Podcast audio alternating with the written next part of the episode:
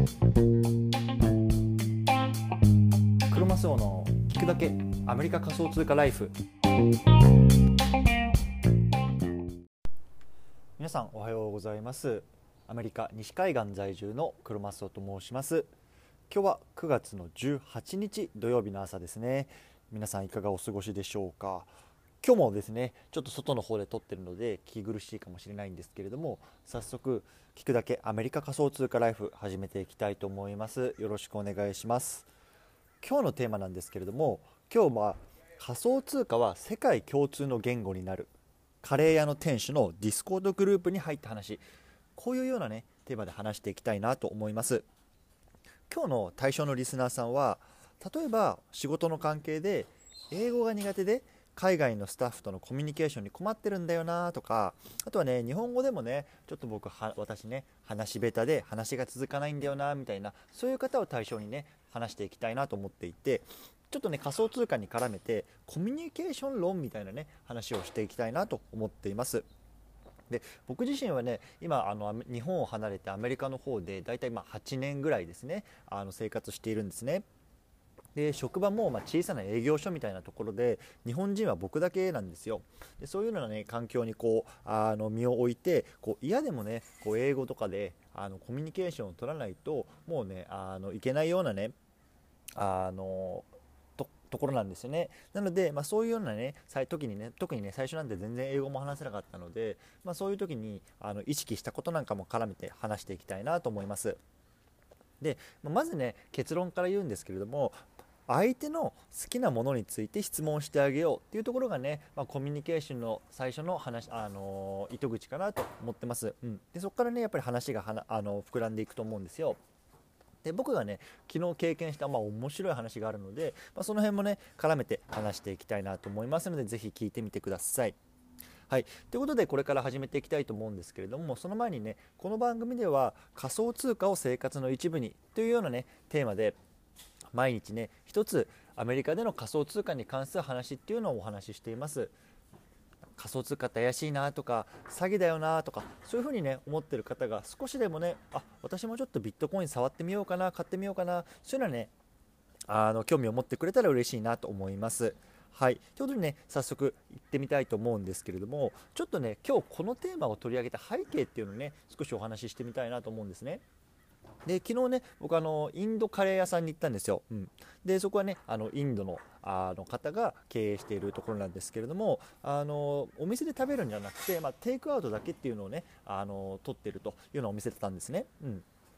でレジでお会計をした時にそこのレジのところに We accept Bitcoin っていうね表示があったんですよ。で、まこれ日本語で訳すとここはビットコイン支払いできますよみたいな表示なんですね。でこれ見てああここもできるんやと思ったんですね、うん、でまあ、日本はちょっとわからないですけれどもアメリカだとねこういうビットコインで支払うとかっていうのがね、まあ、少しずつこう浸透してきてるっていうような印象なので、まあ、ここに関してはね僕はあんまりね驚かなかったんですね。うん。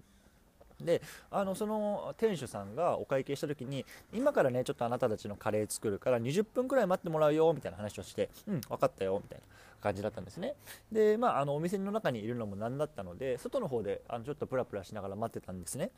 でそこのお店の入り口にこんな表示があったんですよ。We are busy mining Bitcoin closed every Tuesday. まあ、これねあの日本語に訳すとビットコインのマイニングで忙しいから火曜は休みですっていう話なんですよね。めちゃめちゃ面白くないですか？こんなねあの表示をね見たの僕は初めてだったので笑っちゃったんですよね。何これマイニングで忙しいから毎週火曜は休業です。そんな理由かいと。これねすごくユニークだなと思ったんですよね。で、まあ、あの20分経ってねカレーができただろうなと思ってお店に戻ってきてもうすかさず店主さんにね「えここでマイニングしてんの?」ってビットコインのマイニングしてんの？その外でちょっと表示見たんだけどあれどういうこと？みたいなあの聞いたんですよね。そしたらねあのその店主さんも笑ってねいやいやいやいやあれはねあのジョークだよとか。ただねこう定休日のこう理由としてねああいう風に書いたんだよみたいな。いやでもあれについて突っ込んできたのお前が初めてだよみたいな感じでねすごくねなんか気さくにね乗ってきてくれたんですよね。うん。でね、この店ね、実はね、そのビットコイン支払いだけじゃなくて、イーサリアムとかビットコインキャッシュ、ライトコインみたいなね、各種ね、まあ、そこそこ有名な、まあ、仮想通貨での支払いも、ま受け付けてるよみたいなところだったんですよね。で、まあ、ここまでね細かくこういう仮想通貨で受け付けてる店っていうのは僕もちょっと初めてだったのであすごく面白いなと思ってちょっとそこからいろいろ話を聞いちゃったんですよね。で、まあ、あのいくつか聞いたんですけれどももともとね、まあ、その店主さんは2016年ですね。もう今のこのブームのもうさらなる5年前ですね。だから第わかんない一次ブームなのかな？っていうところからこうマイニングを自分のねこうあのパーソナルコンピューターでやってたと。でもねやっぱりこれであのいろんなこう、ね、企業とかっていうのがもう金に力を言わせて、まあ、でっかいコンピューターとかで、まあ、お金をかけてこうマイニングをし始めたからもう全然ねこうパパソコンじゃ太刀打ちできなくなっちゃったんだよみたいな話もしてたされてたんですよね。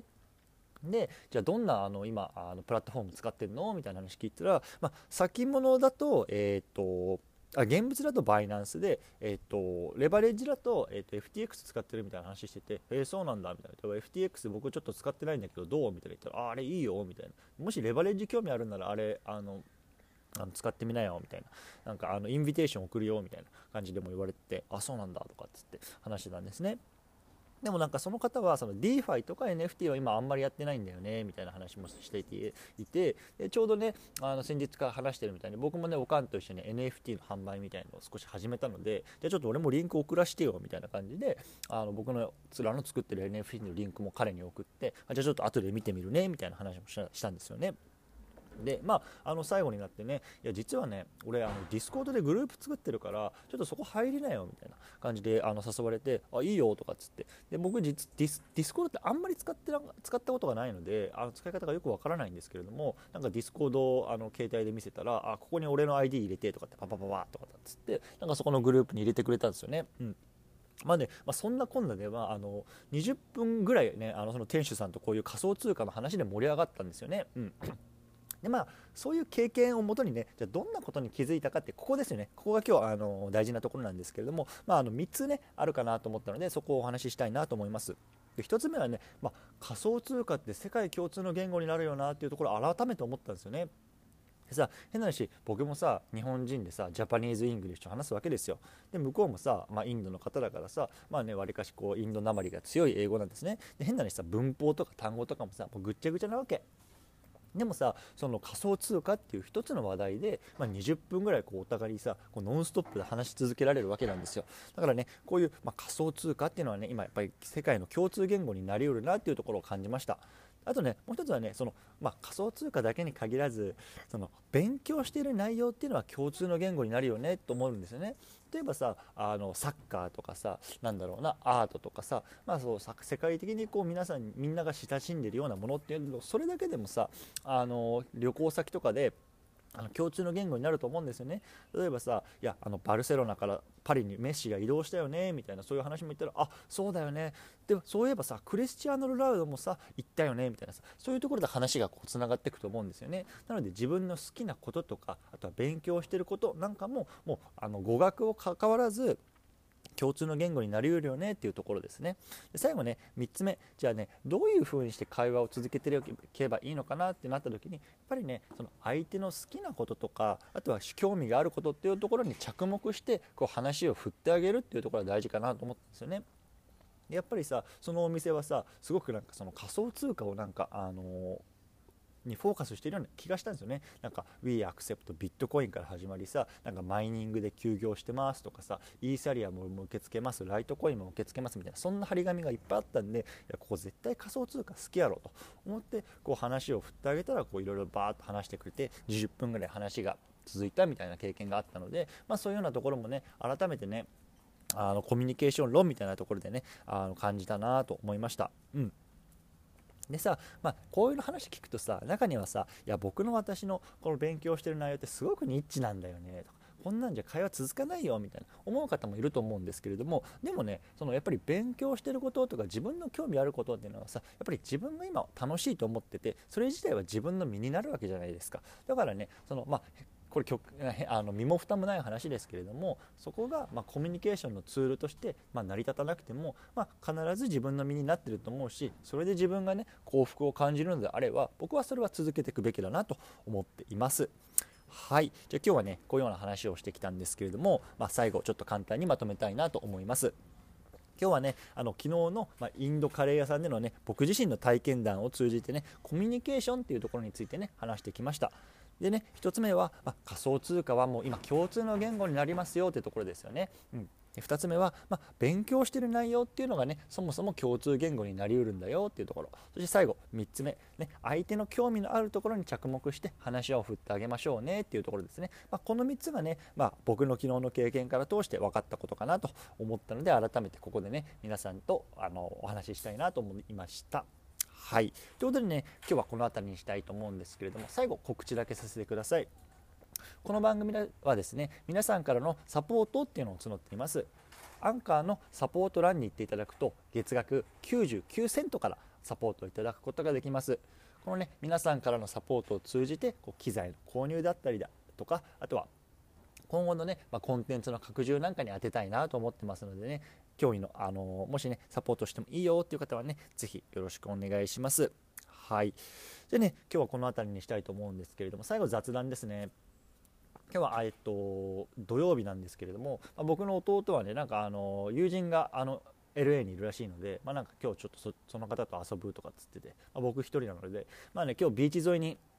宿を取っているので、まあ、その辺に行ってねもうダラダラしてね、まあ、ゆっくりしああの久々にねしようかなというようなところでございました。はい。ということでね、あのー、季節の変わり目ですので引き続き体調だけには気をつけてコツコツやっていきましょう。ということで黒マスオでした。バイバイ。